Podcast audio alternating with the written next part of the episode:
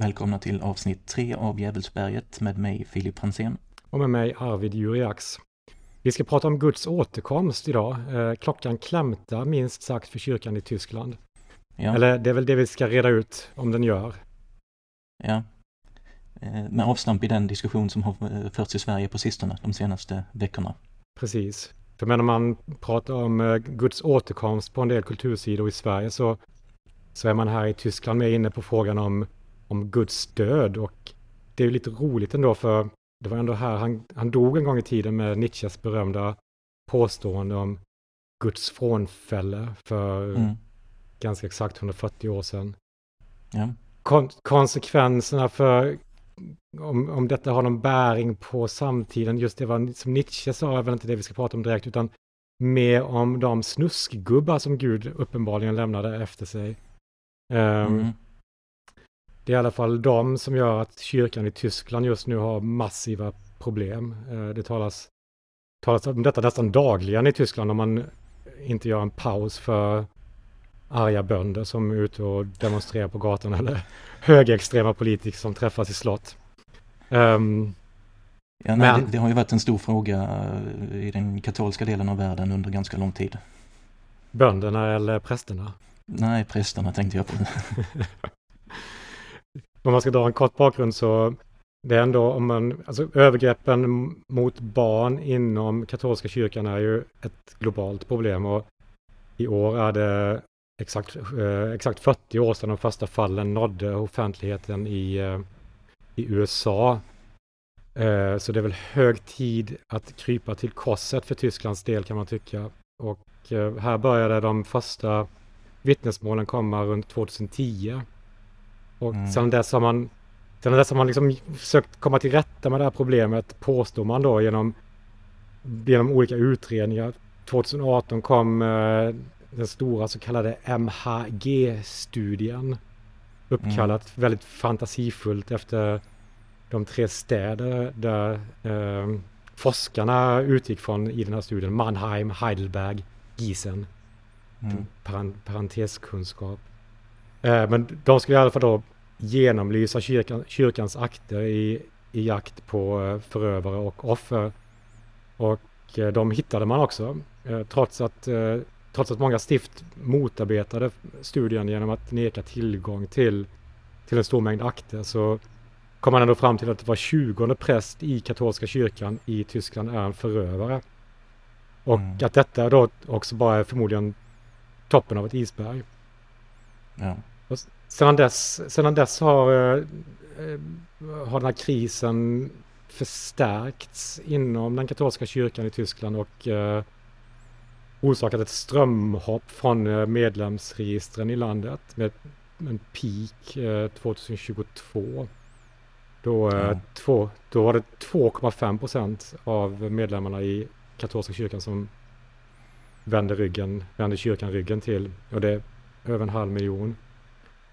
På, på ett år alltså? På, på ett år. Och om man jämför lite kort med, med svenska kyrkan så har man i Sverige aldrig upplevt så många, ett sånt, sånt stort medlemstapp under ett och samma år som, som man gjorde här då under tjugotjugotvå i Tyskland. Och mm. eh, liksom, om man jämför, fortsätter liksom och jämför de båda länderna, så är det också en väldigt stor skillnad på att eh, på att lämna kyrkan i, i Tyskland och, eh, och i Sverige. Uh, jag har faktiskt erfarenhet av att testat båda. Uh, i, jag, vet inte om du, jag vet inte hur det är för dig, Filip, men um, om du är med eller inte, men i Sverige är det mer eller mindre bara ett kryss på en blankett och sen är det, sen är det färdigt. Ja. Eller, hur, eller hur funkar det? Jag vet inte, jag gick aldrig ur. Gick du aldrig ur? Nej då. Men, men för den är ju väldigt, en väldigt obyråkratisk byråkratisk, uh, Uh, akt uh, medan man i Tyskland där krävs det, inte, krävs det heller inte mer än ett kryss på en blankett, uh, i alla fall när man ska gå med i kyrkan. För när jag flyttade hit tjugofemton så råkade jag inte ha misstag, men när man skulle anmäla sig så, så finns det en liten, uh, en liten avdelning på blanketten som, där man ska ange om man är katolik eller, eller protestant eller uh, ev- mm. evangelikalisk. Och jag trodde ju någonstans där att det här var en ren statistisk uppgift eh, och kryssade i då att jag var tillhör den eh, evangelikaliska kyrkan. Mm. Och eh, insåg fast när jag blev överöst med så här välkomstblanketter från eh, kyrkan i Norrköping att jag, att jag faktiskt hade gått med i, i, i, i tyska kyrkan. Okay. Eh, mm. Och då märkte jag också att det var inte lika enkelt att gå ur kyrkan som att gå med i kyrkan. Utan här måste man ju då, man måste boka en tid i Berlin eller hos eh, domstolen. Eh, som inte heller har, liksom, det är inte, det är inte så att man kan välja och vraka av, ö, ö, bland, bland möjliga slots där man kan gå dit och, och göra sitt utträde. Men man får välja liksom de få tider som finns. Man går dit med trettio euro cash på fickan och sen skriver man under sitt, eh, sitt utträde eh, under, eh, inför en sträng notarie som eh, bevittnar att allting går rätt till och som sedan sätter igång med sitt stämplande av blanketter. Mm. Om man, om man tittar, om man tänker på det också då, med, om, man, om man tar med både den lutherska evangeliska och, eh, och den katolska kyrkan utträde tjugo tjugotvå, så var det niohundratusen tyskar som, som lämnade de båda kyrkorna. Och det är ganska mycket statement om man tänker på att också med den in, insatsen ska man väl kanske säga inom situationssäker, men ändå den, den ja, att det ändå krävs en del av, att man måste gå någonstans och man måste betala, man måste passa tid och så vidare. Du menar att tröskeln är högre i Tyskland än den är i Sverige? Det är mer jobb att gå ur. Exakt, tröskeln är definitivt högre. Mm. Så jag tycker det spelar en viss roll också när man jämför utträdestalen ur, ur, ur de båda kyrkorna. Ja. Men de här problemen har ju, har ju fortsatt också under tjugo tjugotre. Med, det har varit polisrazzio i biskopsstiftet i Köln och nya avslöjanden har kommit om Tysklands första påve på tusen år som var Benediktus den eh, sextonde, va? sextonde, just det. Mm. Eh, att han eh, inte var särskilt eh, behjälplig när det gällde att, att, eh, att avtäcka de här eller att komma till rätta med de här problemen när de började dyka upp på åttiotalet när han mm. också då hade en ganska framträdande post i Vatikanen. Mm. Så den här hela, hela, hela liksom missbruks- eller övergreppskrisen inom den katolska kyrkan har lite av en tysk eh, bismak eh, ja. i sig. Eh, som man nog har börjat inse då i, i, i Tyskland eh, de senaste mm. åren också. Mm. Men sen är ju frågan om, om, om kyrkans roll i Tyskland, som jag i alla fall upplever som mer framträdande än, äh, än i Sverige. Äh, framförallt när det gäller de katolska delarna av landet. Äh, det, att det finns en, en lag i Bayern till exempel som säger att äh, offentliga byggnader måste ha ett kors i, äh, i entrén. Äh, det är fortfarande olagligt rent juridiskt betraktat att göra abort i Tyskland. Äh, sen kan man göra det ändå utan att bli straffad, men Den här, den här paragrafen, eh, paragraf tvåhundraarton tror jag det är, eh, också en konsekvens av kyrkans inflytande. Ja, jag tror alltså den, den största konkreta skillnaden så är väl att alltså Tyskland är till ungefär hälften katolskt. Ja. Eh, vilket då inte alls finns i Sverige historiskt sett på, på, på det sättet. Nej. Alltså jag tror det är där man hittar en hel del av förklaringen till detta. Precis, och, och att Tyskland och att den katolska kyrkan i Tyskland också är väldigt viktig för, för den katolska världskyrkan. Alltså det, det är ingen liten uh, obetydlig kyrkoprovins utan en ganska, i alla fall ekonomiskt sett, väldigt uh, uh, inflytelserik del av uh, den katolska kyrkan överlag. Något som man kanske inte tänker på så mycket. Man ja. tänker ju annars på Tyskland som som väldigt så här, preussiskt, eh, luthers, plikt, arbetsmoral och tristess mm. Mm. egentligen. Men den här katolska, ja. katolska delen tror jag att man eh, från svenskt håll i alla fall kanske inte är så medveten om. Nej, det stämmer nog. Men, eh, eller vad säger du om, vad säger du om Tysklands kyrkans roll i Tyskland? Um, ja, vad ska man, alltså det beror nog lite på vad man tittar också. Vad man märker för tendenser bland folk i allmänhet och vad man märker för tendenser i den offentliga debatten och vad som händer i politiken och så. Alltså jag vet inte om... Jag, jag uppfattar ändå att under de här senaste åren som den här frågan om övergreppen i katolska kyrkan har varit så aktuell, så tycker jag att eh, man har ändå i offentligheten märkt att eh, man snabbt hamnar i en defensiv position om man eh, uttalar sig som eh, kristen eller religiös. Eh, alltså den här, den här frågan kopplas väldigt snabbt på om den katolska kyrkan så fort man kommer in på frågor som rör religion överhuvudtaget. Mm. Eh, och jag tror det har... Om vi då jämför med det, med det uppsving som sägs pågå i Sverige, så tycker jag att det har funnits en trend i Tyskland som gör att frågan kanske inte riktigt förs på det förutsättningslösa sättet som man, eller som många har upplevt att man börjar kunna göra i Sverige. Mm. Men, men generellt sett, alltså jag, är ju, och jag tänkte att jag skulle diskutera det lite närmare här alldeles strax, men den här att det finns en väldigt stark självbild i Sverige om att eh, Sverige är ett väldigt sekulärt land, till och med världens mest sekulära land. Jag tycker att den berättelsen har växt sig så stark så att jag hade ändå förväntat mig ja, större skillnader, för att inte säga betydligt större skillnader mellan Sverige och Tyskland.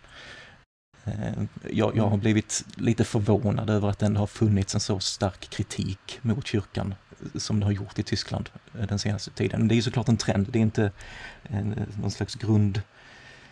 En, grundtillstånd utan någonting som kommer och går i perioder, och nu medan det tydligen har, ja, nu när man märker, märker att religiösa röster kanske får mer utrymme i Sverige, så tycker jag att de har haft lite svårare att hävda sig i Tyskland de senaste mm. åren. För jag tänkte köra vidare då på eh, samma ämne med någon slags jämförelse mellan Sverige och Tyskland i, mm. med utgångspunkt i två böcker som jag har läst nu den senaste veckan. Den ena av David Thurfjell, som är en svensk religionshistoriker, och han skrev en bok som heter Det gudlösa folket. Den kom tjugo femton, så jag är lite sen på bollen här, men jag har i alla fall läst den nu.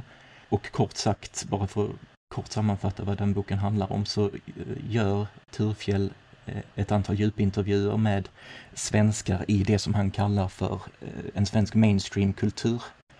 Mm. Som består av postkristna sekulära svenskar, kallar han den gruppen. Och det är de som inte helt och fullt är ateister, men de är inte heller, eller de identifierar sig inte heller som kristna och religiösa. Och det är den stora mittfåran av svenskar som han intervjuar och undersöker deras attityder till religion och kristendom. Mm. Vad han kommer fram till är väl ungefär att det finns en diskrepans mellan de här svenskarnas självbild och det religiösa handlingar som de här svenskarna utför. Och att gruppen verkar mer religiös och andlig och mindre sekulär än vad de själva tycks tro. Okej. Ungefär. Jag ska, jag ska återkomma till några exempel han, han tar upp. Men mm. den andra boken som jag har läst parallellt och som är ganska intressant att jämföra med, för det finns så pass många beröringspunkter, det är Hartmut Rosas bok Demokrati Bracht religion. Det är egentligen ett anförande som han höll för ett par år sedan. Det kom ut i bokform eh, slutet av tjugo tjugotvå. Hartmut Rosa är också en av de mest eh, framträdande sociologerna är, va? Eh, i Tyskland. Ja, han är ju jättehypad. Ja. Eh, har fått jättemycket uppmärksamhet på senare tid. Eh, så att det, det finns jättemycket att läsa om honom om man vill. Men då får, får man googla. Jag, jag håller mig till det han skriver i den här lilla boken. Mm. Eh, och där driver han en tes, och det, det här förankrar han ju i vad han tidigare har sagt och skrivit. Att samhället som vi lever i, eller den modernitet som vi lever i, präglas av att det måste växa, det måste expandera och accelerera, och att vi människor måste anstränga oss mer och mer, och att vi behöver ständigt öka produktionen för att överhuvudtaget kunna stanna kvar på den plats där vi befinner oss, mm. skriver han. Och därför finns det en känsla i samhället av att allting går snabbare och snabbare utan att någonting egentligen tycks förändras. Och då kallar han, han har olika begrepp för det här, bland annat dynamisk stabilisering, och ett annat han använder sig av är att vi befinner oss i ett rasande stillestånd. Mm. Och det, det som då kopplas på i det här resonemanget, då lägger han till ytterligare ett begrepp som är att vi hamnar i ett aggressionstillstånd under de här förutsättningarna, där vi behöver göra av med mer och mer energi för att så att säga bibehålla den position vi befinner oss i. Och det är genom det här begreppet aggressionstillstånd som han kommer in på det politiska klimatet. Och han gör en koppling till U S A bland annat och den polarisering och den hetska stämning som vi har sett i U S A mm. är en direkt följd av det här aggressionstillståndet som i sin tur beror på att vi ständigt behöver öka tempot i samhällslivet. Och det är så han menar att då uppstår ett problem för demokratin i och med att moderniteten ser ut som den gör. Mm. Så han, han går ju ganska långt här, han kopplar, alltså genom att koppla på det här aggressionsbegreppet. Jag vet inte om det är helt nytt eller om han har skrivit om det tidigare. Jag känner inte riktigt igen det, så att jag, men här är det ju helt centralt i alla fall, för det är genom det här begreppet han kopplar egentligen hela sin tidigare teori och begreppsapparat okay. eh, till politiken och demokratins kris. Och jag vet inte, jag tycker att han gör, det, det går lite väl fort i hans resonemang här, tycker jag. Mm. Jag är inte helt övertygad om att han har, har rätt i det. Han, skri, han har en formulering där han helt enkelt bara konstaterar så här: demokratin fungerar inte i aggressionstillståndet. Det tror jag att man kan slå fast. Han motiverar det inte mer än så. Okay. Så att jag, jag, är, jag är lite skeptisk till det han säger. Men den andra sidan av resonemanget är kanske mer övertygande, eller åtminstone mer, känns mer intuitivt korrekt, för då det handlar ju om, om religionen och kyrkan, hur han kopplar det till sin tidigare teori.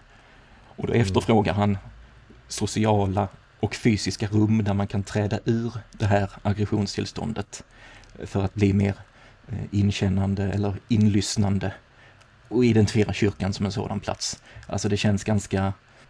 Det är nog ingen unik spaning han gör, utan de flesta kan nog köpa det som känner sig stressade i sin vardag.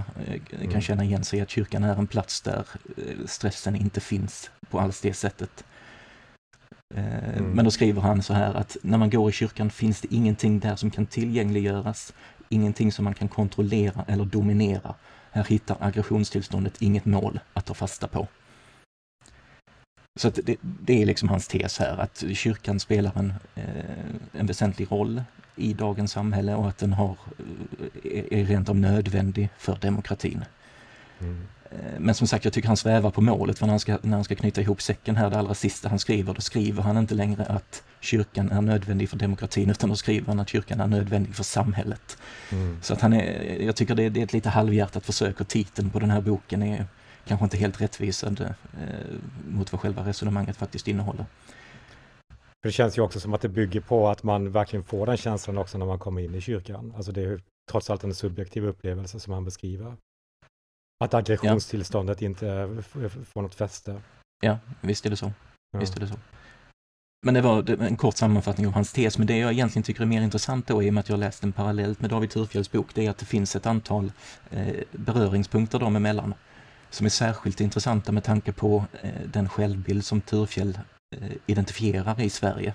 Mm. Eh, han skriver till exempel så här att i de intervjuer som ligger till grund för den här boken är upplevelsen av att leva i ett mycket sekulariserat samhälle något som ofta kommer upp.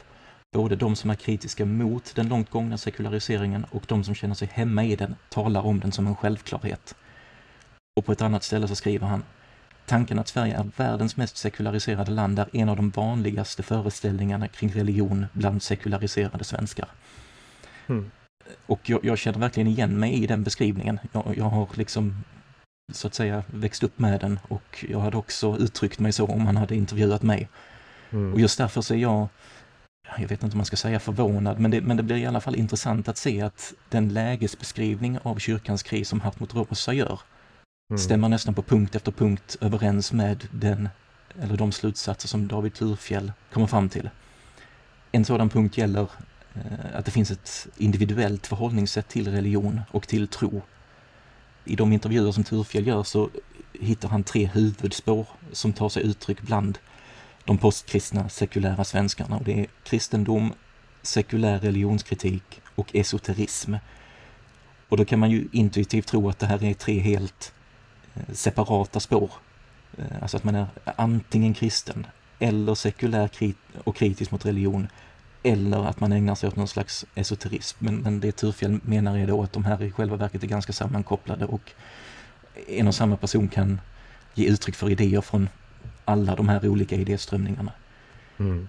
Det vill säga att det, det, det finns inte en tydlig tradition eller en tydlig lära, utan att det är någonting individuellt där var och en sätter ihop sitt eget eller sin egen tro eller vad det nu är för något. Men då dyker det upp ett roligt ord hos Hartmut Rosa som beskriver just det här. Han skriver nämligen att vi lever i en tid där bastelreligiositet är dominerande. Ja. Bastel, bastel på tyska, det är att pyssla eller att liksom utföra något slags projekt med händerna. Ja. Jag tycker i det här fallet kan man väl översätta det till att det finns en klipp och klistra religiositet. Det vill säga att folk, man tar de delarna av religionen som man tycker passar en själv och så hoppar man över det som man tycker mindre om. Mm. Alltså man, man, kan, man kan vara katolik utan att bry sig om vad påven säger nödvändigtvis, och eh, vill man fira jul i något varmt land någon gång så gör man det. Alltså man, man, man gör lite som man vill på sitt eget mm. sätt. Det, det, finns ingen, det finns inte den eh, bestämda traditionen på samma sätt, utan var och en har sin egen ingång och sitt eget förhållningssätt till, till religionen. Och jag tycker det är, det är också en sån sak som har slagit mig lite nu med tanke på de diskussionerna som vi har haft i Tyskland angående eh, övergreppen i katolska kyrkan, att ganska ofta tycker jag att man märker att till syvende och sist så blir det också en fråga för varje individ att ta ställning till. Alltså den frågan hamnar i varje individs knä på något sätt. Alltså det uppstår en fråga, ska du gå ur katolska kyrkan, och om du väljer att stanna, hur motiverar då du det? Mm. Och då hittar ju folk alla möjliga liksom, lösningar på det problemet, men det är inte så att man kan riktigt slå den ifrån sig, utan det är någonting som var och en tvingas ta ställning till själv och hitta sitt mm. eget svar på, som jag också tycker är ett uttryck för den här individualiteten och att det inte finns någon riktig alltså, annan auktoritet man kan peka på. Precis, och det är också, om man, om man, om man tittar, tittat i tidningarna de, de senaste åren, så är det, finns ett otal, alltså ett berg av artiklar där människor intervjuas på temat tro utan kyrka. Så, så tror jag, ut, eller så löser jag min tro utan kyrka. Kan jag vara troende ut, utan kyrka? Där man, där man också liksom ställs inför den, ställs inför den här frågan med de här etiska problemen som, som, som eventuellt finns med att vara med i kyrkan. Och hur ska man, hur ska man då göra om man fortfarande är troende men har gått ur kyrkan? Alltså, Den, väldigt, ja, den, dis, den diskussionen har ju varit väldigt tydlig. Och den delen finns ju inte riktigt i den, i den svenska diskussionen just nu, som, som handlar mer om, som är mer, mer av en teologisk art nästan. Alltså inte så mycket om institutionen i sig, utan mer om själva, själva religionen och, och, och tron.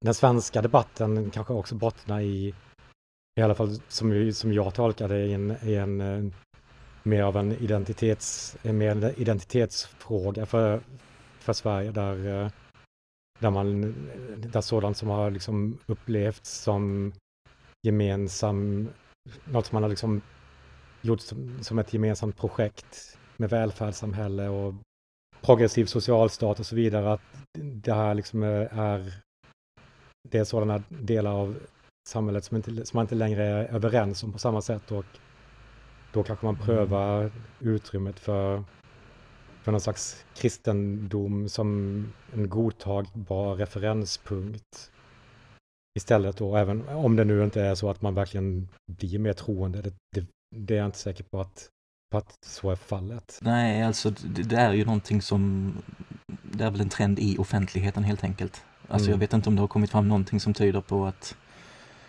det skulle pågå en sådan rörelse på marken, så att säga, bland folk Nej. i allmänhet. Nej. Min magkänsla säger att det inte gör det i alla fall. Nej.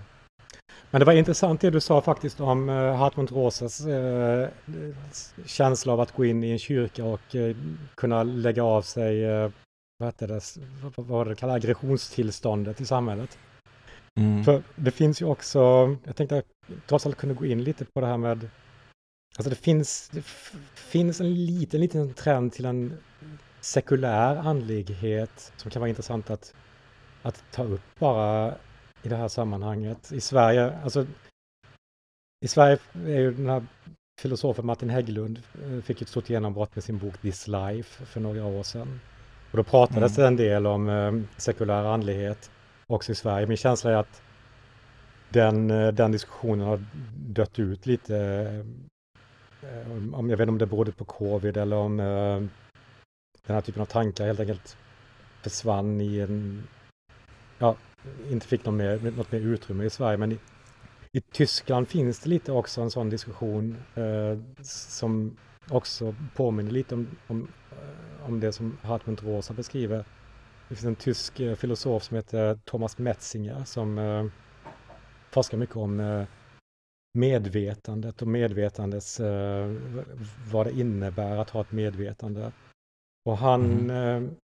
eh, skrev en bok i en, lite, en ganska ja, nästan som en stridsskrift i, i, i somras som heter Bewusstseinskultur, medvetandekultur, där han be, också beskriver samhället på ett sätt som påminner lite om det som du eh, drog om Hartmut Rosa, att det ett, eh, framförallt med klimatkrisen, ett samhälle som närmar sig en eh, inte bara tippningspunkterna för klimatet utan också psykologiska sådana tippningspunkter. Han menar att man närmar sig en panikpunkt när, när man inser att den här planetära krisen förmodligen inte går att, uh, går att vända. Och då mm. talar han om uh, en sekulär andlighet som ett sätt att komma till rätta med den här paniken som ofrånkomligen kommer att infinna sig. Det är väldigt uh, väldigt drastisk skrift men, men också eh, medryckande på många sätt. Och då, då, då pratar han om att man måste, alltså den, den religiösa kyrkliga tron avfärdar han som, alltså det är intellektuellt ohederligt att egentligen tala om en tro i, den, i de termer som kyrkan mm. gör ungefär, och där har han ungefär samma argument som Martin Hägglund. Det här med okay. evigheten, man måste liksom komma bort från det här med evigheten, för det är också ett sätt att, eh, att alltså det motverkar också de typen av förändringar som man måste göra för att eh, vända den här planetära krisen, men, men också mm. att, eh, att en sekulär andlighet som är inriktad på meditation och österländska, han hämtar väldigt mycket kunskap i österländsk filosofi kring mm. medvetandet, och att medvetandet som någon slags eh, till inre tillstånd, att man ska kunna odla en, en, en kultur i samhället som, som gör att man kommer bort från tillväxtparadigmet. Eh, ja, ja, okay. Och eh, ja, en, en, annan, en annan approach till, till, till livet också då kan hantera den panik som samhället kommer att eh, försättas i. Det är ganska intressant mm. och har vissa liksom beröringspunkter, känns det som, med, som du berättade om Hartmut Rosa. Sen den andra beröringspunkten mellan de här två böckerna, eh, det handlar om, eller David Thurfjell har ett, ett helt kapitel som handlar om att det är lite pinsamt att vara kristen och att vara religiös. Och eh, även där finns en tydlig parallell till det Hartmut Rosa skriver. Eller vi kan börja med Thurfjell, han, han har ett, ett antal exempel där intervjupersonerna då eh, ger uttryck för detta. Att de inte riktigt känner sig bekväma med att prata om att de är kristna eller om att de går i kyrkan eller är religiösa på olika sätt. Då har han ett exempel med en, jag tror det är en äldre kvinna som går en kurs i italienska eh, om kvällarna. Eh, och ibland efter den här kursen så vill hon gå på kvällsmässa i kyrkan. Eh, men då ställs hon inför ett problem i och med att hon har, eh, hon har följe, eller hon tar samma buss hem som en väninna från den här kursen. Och när hon då plötsligt inte ska gå på samma hållplats som hon gör i vanliga fall, utan lite tidigare, så får hon stora problem att förklara det för sin väninna när de sitter där på bussen. Och då säger hon så här att ja, men jag ska gå av redan på den här stationen idag. Och så får hon då motfrågan, ja, så vad ska du göra här? Nej, men jag ska bara gå bort till torget här och göra en sak. Ja, vad ska du göra vid torget? Nej, men jag ska bara på ett möte där. Ja, vad då för möte? Och så till sist så blir hon då tvungen att klämma fram att nej, men jag ska på mässa i kyrkan. Mm. Ett sånt exempel som Thurfjell då identifierar i Sverige, att man, man är inte bekväm med att berätta det här för, för folk som man inte riktigt känner hur som helst. Att, mm. man, att man är engagerad i kyrkan eller går i kyrkan eller kallar sig kristen och så vidare. Men då har då Hartmut Rosa eh, ett exempel som nästan tangerar det här exakt. Han berättar en anekdot om, jag tror det är en vän till honom som arbetar på en eh, teologisk fakultet eh, någonstans i Tyskland. Och så berättar Rosa då här att För trettio år sedan så var den här personen stolt över att berätta om, om sitt yrke och berätta om att han är aktiv inom kyrkan och så. Men att han numera har slutat att göra det och istället så drar han till med att han jobbar på en statlig institution när han ska berätta om vad han gör. Och så hoppas då han också liksom på att den ska komma några följdfrågor på det, vilket det säkert gör. Men det är också en sån här tydlig parallell som jag tycker ändå är intressant att ha i åtanke, i och med att David Thurfjell identifierar den här väldigt starka självbilden av att vi i Sverige är så väldigt sekulära. Frågan är ju då om det är det som har förändrats i Sverige nu, om, om, om nu den här debatten som pågår. Eh, att man inte längre tycker att det är pinsamt. Nej, det skulle ju kunna vara så att man, är, man vågar vara lite mer öppen med det. Det skulle inte förvåna mig om det är så. Mm. Och, och så den tredje parallellen som jag har identifierat, eller där det finns en, en koppling till, till Tyskland. Det handlar om att Thurfjell skriver att många, många postkristna svenskar de undviker att kalla sig just kristna, så alltså att det är själva, själva ordet som sådant man vill, vill ta avstånd ifrån. Mm. Eh, och kanske snarare än själva innehållet och själva tron och andligheten eh, som, som så att säga fyller eh, begreppet. Men, men det har ju funnits det här, alltså själva ordet kristen har ju också fått, tycker jag, en allt mer negativ klang i Tyskland också på senare tid. Mm. Och då tänker jag i första hand på den den debatt som har skett internt i C D U, alltså det största politiska partiet i Tyskland. C D U som står för Christlich Demokratische Union Deutschlands. Mm. C alltså för kristlig, D för demokratisk och U för union. Och det, det partiet hamnar ju i någon slags identitetskris i samband med att Angela Merkel avgick och att de gjorde ett så uselt valresultat för ett par år sedan.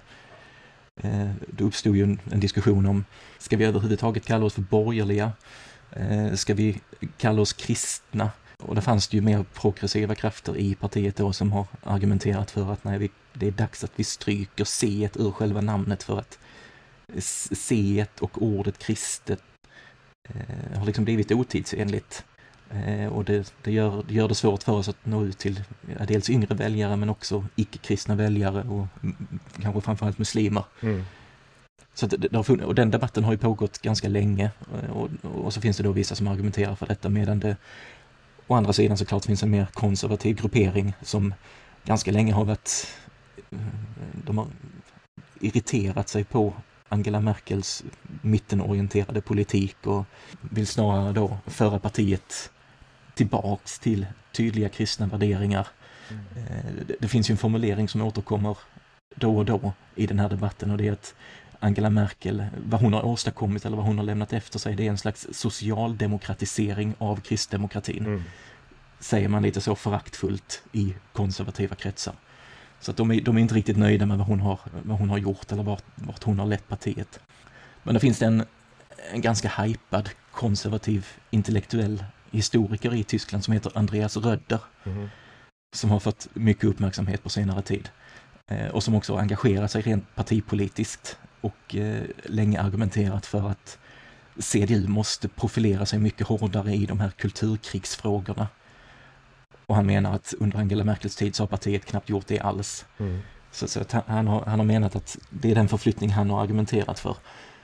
Och för ett par år sedan, eller hur lång tid sedan det nu är, när, när det blev klart att han skulle eh, vara involverad i att ta fram partiets nya principprogram, så blev det ju liksom, det blev jubel bland de, de konservativa, för de tänkte att nu kommer Andreas Rödder här och ska ställa allting till rätta och få, få ordning på det här partiet igen som de tycker har drivit allt längre vänsterut. Mm. Men sen plötsligt en dag så gick han ut offentligt, Rödder, och sa vi måste stryka C-et.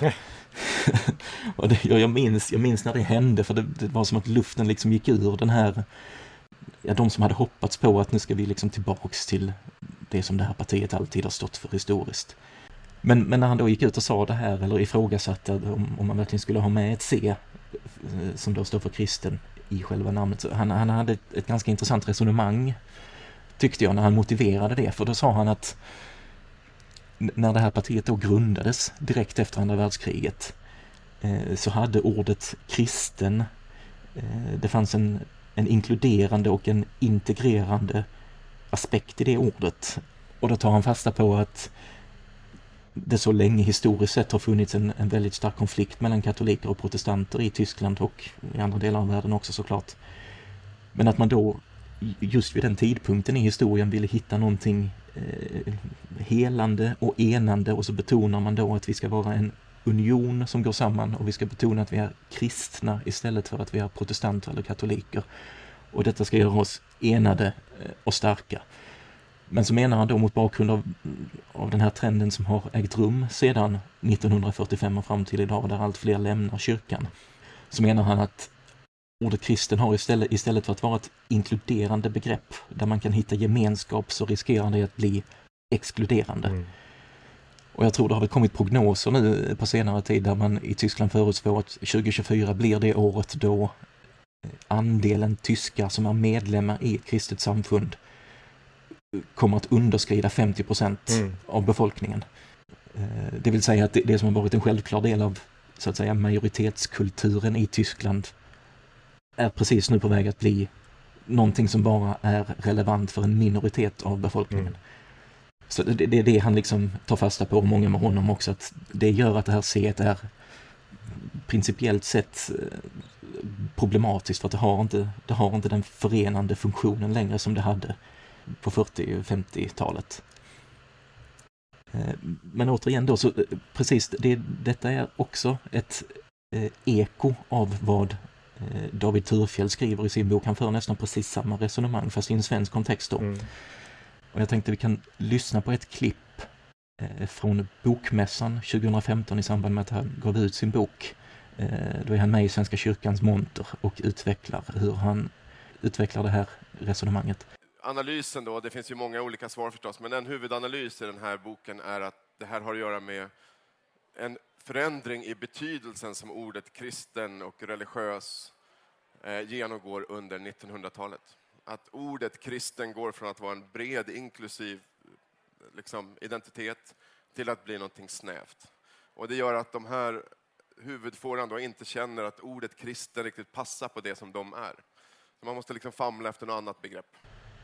Men så det, det är också ett exempel som slår mig då efter att ha läst David Thurfjells bok, att precis det här resonemanget han för, det finns också i Tyskland kring, kring, alltså kring ordet som sådant. Inte, det handlar inte om själva innehållet i den politik man vill föra i, i C D U då, utan det är vad signalerar det här ordet, och är det möjligen så att det har blivit någonting som snarare stänger ute folk än välkomnar dem in, så att säga. Mm.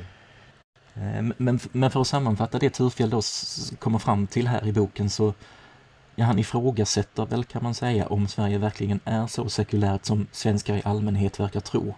Mm. Och han hänvisar till olika studier som har gjorts. Och frågar man till exempel, tror du att det finns en gud? Så ser det ut som att Sverige är ett av de mest sekulära, sekulära länderna i världen. Inte det, inte det allra mest sekulära landet, men ett utav dem. Men så lägger han också till att ändrar man på frågeställningen lite och istället frågar, tror du på Gud? Så får man ett helt annat svar. Och frågar man om folk tror på att det finns något slags ande eller livskraft, då framstår Sverige tvärtom som ett av de minst sekulariserade länderna. Mm. Ja, han är väldigt tydlig med att måla, eller förklara vad som är en svensk självbild och vad svenskar faktiskt praktiserar eller har för attityder vad gäller religion. Mm. Och jag tänkte då bara helt avslutningsvis ge mig på en liten tes om vad som har drivit fram den här nya trenden i Sverige. I offentligheten, där det tycks vara mer accepterat eh, eller lite trendigt, eller vad man nu vill kalla det, att vara kristen och religiös. Alltså vi, vi verkar väl vara rätt så eniga om att, att det, det finns ett visst motstånd i Tyskland. Det går att koppla till de här övergreppen i katolska kyrkan. Och det är ja. ett ganska okomplicerat förhållande, så att säga. I, i Sverige är det kanske inte lika lätt att förstå vad det här beror på. Men, men jag tycker ändå att det ligger någonting i det. Jag uppfattar det också så att det har skett en förändring i Sverige. Mm. Att det är lite mer öppet. Att eh, frågan om kristendom och religion eh, diskuteras på ett mer nyfiket sätt än, vad vet jag, för tio år sedan eller något i den stilen. Den är inte belastad på samma sätt som, eh, som disk- diskussionen i Tyskland är. Eh, Nej, precis. Det, det är uppenbart. Men jag, men jag tror, så att min tes här, det, det är att det har att göra med just den här självbilden som David Thurfjell beskriver. Och jag ska, lä- jag ska läsa upp ett lite längre citat ur hans bok. Mm. Då skriver han så här. Det finns, vill jag hävda, i de intervjuades vittnesmål en identitetsbärande berättelse om modernitetens framgång. Denna berättelse gäller västerlandet i allmänhet och Sverige i synnerhet. Och det är en berättelse som återljuder i skolans historieböcker, hänvisas till i den allmänna debatten och tas för given av de flesta. Det är berättelsen om ett Europa som vaknade ur medeltidens mörker och under renässansen, började tänka kritiskt och självständigt under upplysningen, utvecklades tekniskt under den industriella revolutionen, uppfann idén om mänskliga rättigheter med Genèvekonventionen nittonhundrafyrtionio och därefter har utvecklat fungerande demokratiska välfärdsstater med Sverige som det främsta exemplet. Och så hoppar jag fram något stycke. Det som är poängen här är att denna historieskrivning, liksom alla historieskrivningar, är en historia som smickrar berättaren genom att placera denne vid historiens slutpunkt och uppfyllelse. Denna berättelse kommer så att fylla en självupphöjande funktion. De påskkristna sekulariserade svenskarna blir här världens modernaste folk och Sverige världens bästa land. Bäst på demokrati, bäst på jämställdhet och bäst på miljömedvetenhet. Det är i den här berättelsen som bilden av vår religionslöshet och långt gångna sekularisering passar in. Ja, jag tänkte på det som David Thurfjell säger där, att um, det, är väl, det är väl lite det som är min spaning också, att när de här delarna inte längre rikt, rikt, riktigt gäller i Sverige, att man inte längre eh, är bäst på, på klimat och man är inte längre bäst, eh, man är inte det bästa välfärdssamhället och så när den berättelsen inte längre riktigt gäller så är ju då kanske frågan om om, om, om, om man testar kristendomen som en slags ersättare eller en av ersättarna. Det är det som, som, ja, som det är en liten tes som, som jag har i alla fall kring, kring debatten i Sverige just nu. Mm. Men menar du att det har skett en, en faktisk förändring eller att självbilden har förändrats? Självbilden snarare. Alltså det har ju varit en... Okay.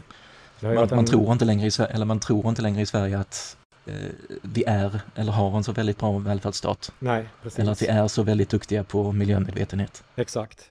Alltså miljömedvetenhet, ja, eller mil- miljöpolitiken har ju de facto försäm- försämrats. Sen, har man, sen är det ju hela, eh, hela vågen av gängbrottslighet som på något sätt också har satt hela det generösa flyktingmottagandet i, i dålig dagar och, och, och någonstans också högerns beskjutning av det, det socialdemokratiska projektet har ju gjort i alla fall, tycker jag mig säga, att man, att man liksom inte längre har den här gemensamma riktningen som, som samhälle längre i Sverige. Man står, mm. står vid en punkt där man frågar sig vad, vilka är vi och vart är vi på väg? Mm. Uh, och då kanske en del så här bara, ja men vi har ju den här gamla gamla vita byggnaden här med uh, de här stenarna runt omkring, ska vi kolla vad som finns i den? Mm. Och så går man till kyrkan.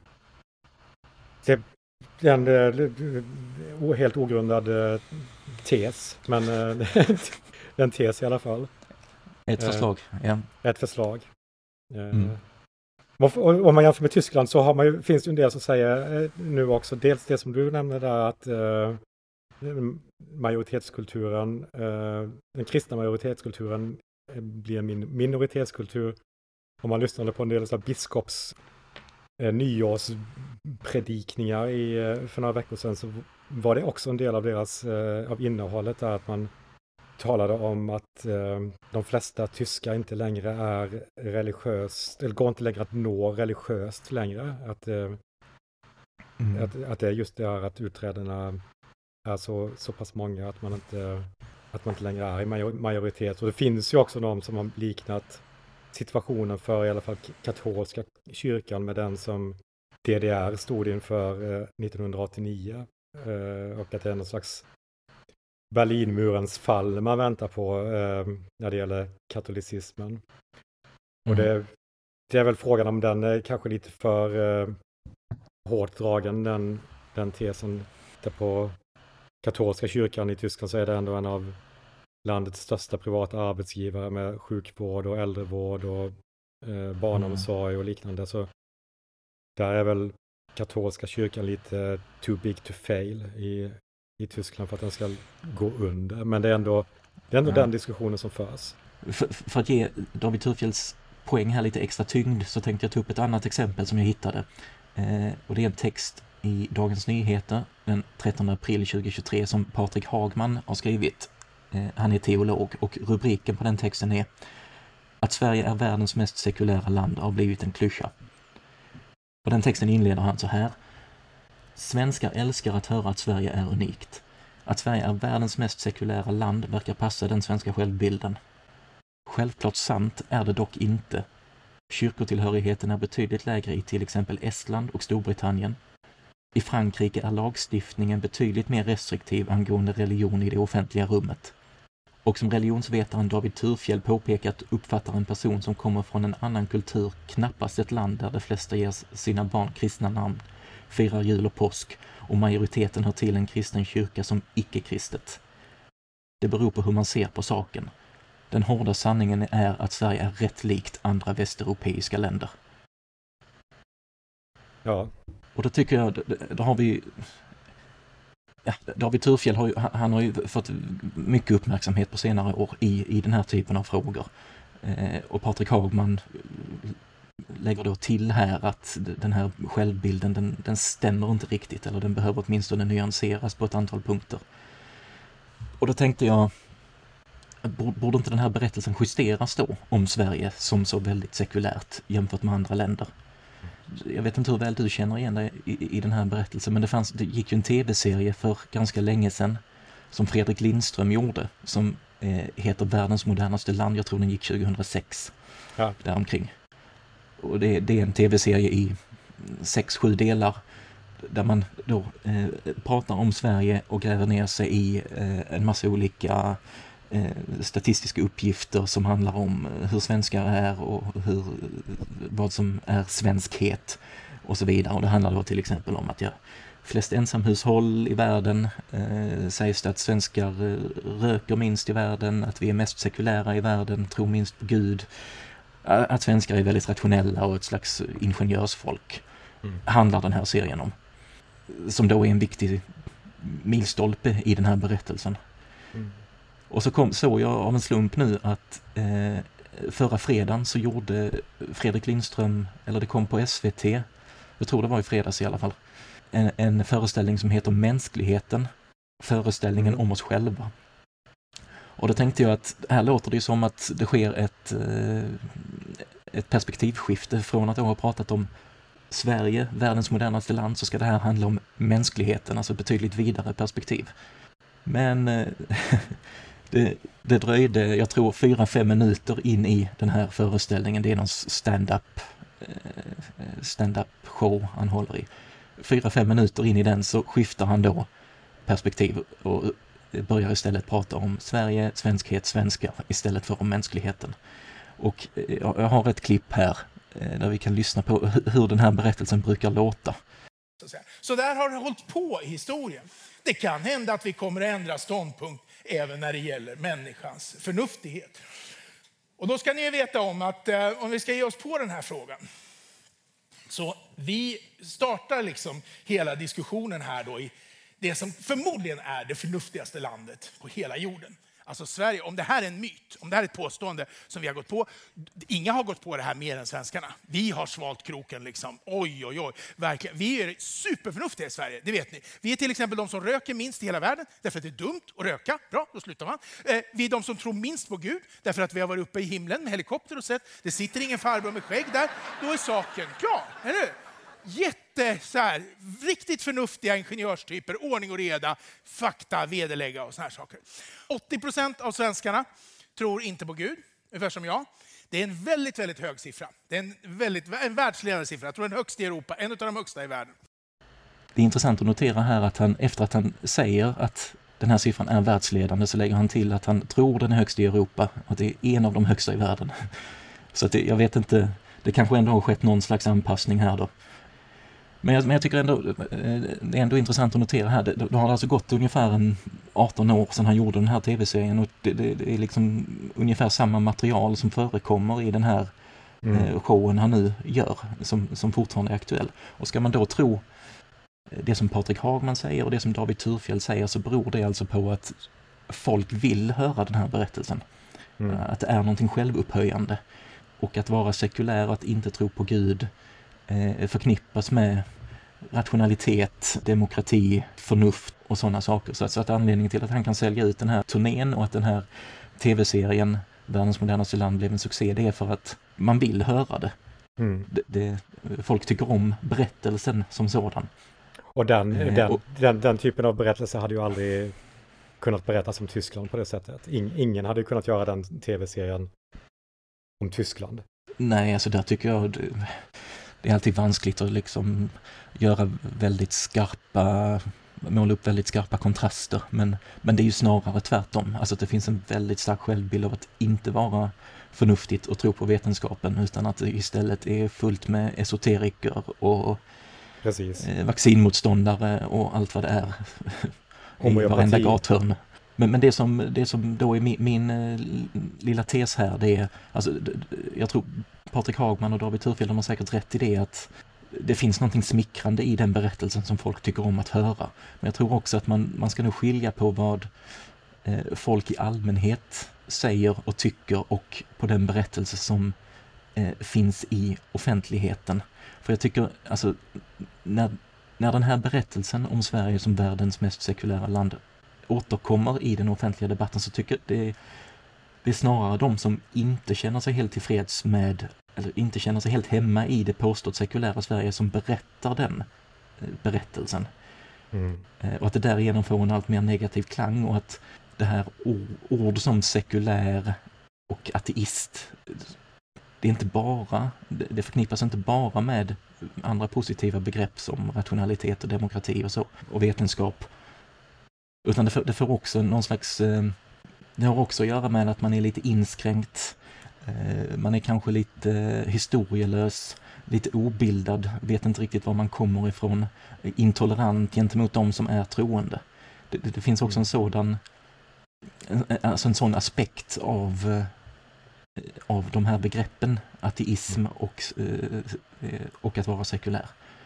Och Joel Halldorf är ju, är ju en sån som har varit väldigt aktiv i den här svenska debatten nu på sistone.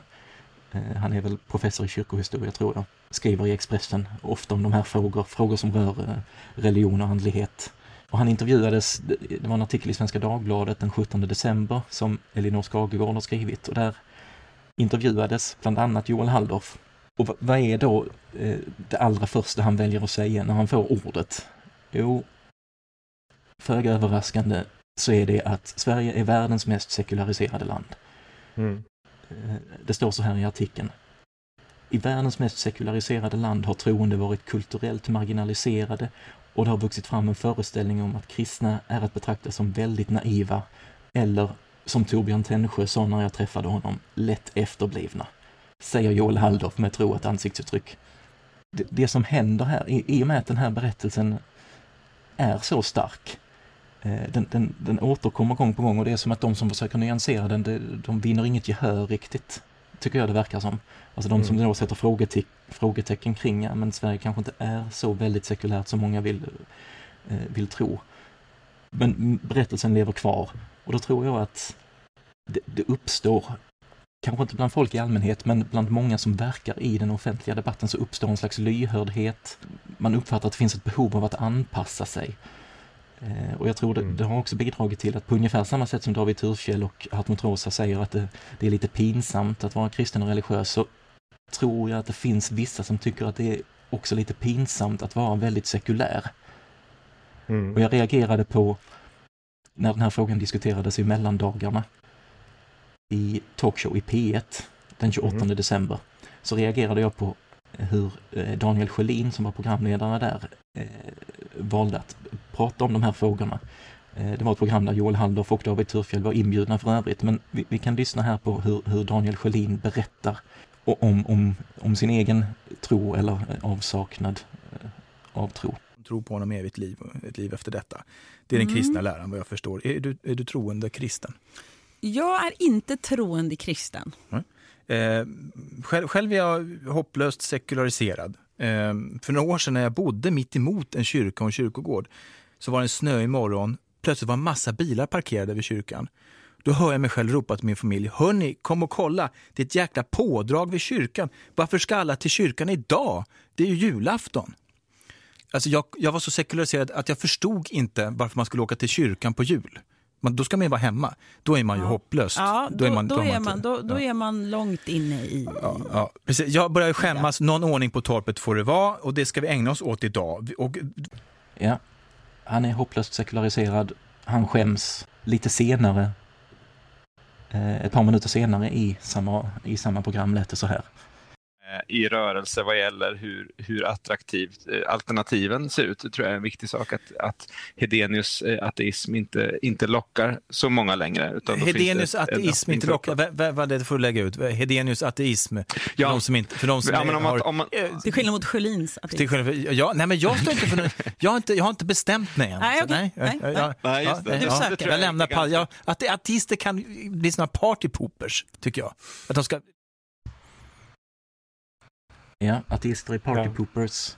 Och han vill inte riktigt kännas vid att han är ateist, utan slår det ifrån sig lite. Så att jag tycker det, det jag, jag tror när, när man nu pratar om den här trenden som pågår i Sverige, så tror jag detta är en aspekt av det. Att det finns, alltså att vara ateist och sekulär, eh, det förknippas inte bara med att vara upplyst och rationell, utan det förknippas också med att vara lite intolerant, lite trångsynt, kanske lite tråkig, lite obildad, mm. historielös. Mm. Och det tror jag, ja, den här, den här, den här självbilden driver fram den här trenden i Sverige, tror jag. Är en förklaring. Mm. Ja, det, den tycker jag också låter intressant. Jag skrev, jag skrev en, en text för Sydsvenskan som är ganska, hittade en, en vidräkning, en, en, ett medvetandegörande om om eh, katolska kyrkans övergreppskris och hur det ser ut i Tyskland. Eh, och eh, en ganska hård artikel eh, mm. om, om det här. Eh, sen, lustig sak i sammanhanget var att jag igår behövde göra ett kirurgiskt ingrepp och eh, blev då skickad till ett katolskt sjukhus mm. i Berlin. Eh, sövd, eh, skuren i och eh, eh, uppväckt på ett av de mest fantastiska uppvaken. Alla som har någon gång blivit eh, behandlade under full narkos vet att man vaknar upp på något uppvak och så ligger man där och jämrar sig lite. Och här, mm. här låg man då, eh, det var lugn pianomusik, man fick, eh, jag fick en isglass att sutta på. Alla rummen var, var välsignade med så här kritstreckstecken som det finns på i, i katolska utrymmen. Så det var mm. som ett väldigt katolskt sammanhang, och jag fick den absolut bästa vården jag någonsin fått. Och låg där och väntade eh, lite så här lagom hög på min narkos och väntade på den, på den här riktigt sura texten om katolska kyrkans undergång i Tyskland, på att den skulle publiceras i Sydsvenskan. Mm. Eh, Samtidigt som man låg där och, och, och, och mådde, mådde väldigt bra i det katolska sammanhanget. Så det blev en, en, en, en paradox av något slag. Jag låg och skämdes nästan över den, vänt, den kritiken som, som väntade på att publiceras. Ja, ja. En parentes och kanske en avslutning. Jag vet inte. Jo, det får nog bli det. Jag har inget ja. mer att säga i alla fall. Tack för att ni har lyssnat. Vi hörs snart igen. Hej då.